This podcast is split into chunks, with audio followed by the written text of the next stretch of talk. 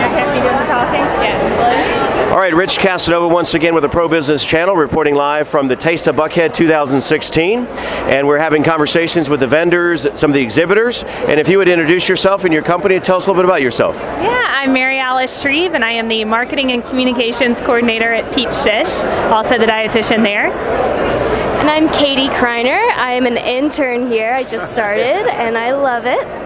We have some great interns at PBC, so we love interns. And then, uh, so we have reached out on social media. We were just talking about, right? Yeah, yeah absolutely. Yeah. So this is your first time at the uh, Taste of Buckhead. It is. It's our very uh, first time. We're Um, just kind of getting underway. I'm not sure if they officially opened the doors yet or not. So what what are you expecting, or what what draw your attention to be to participate here?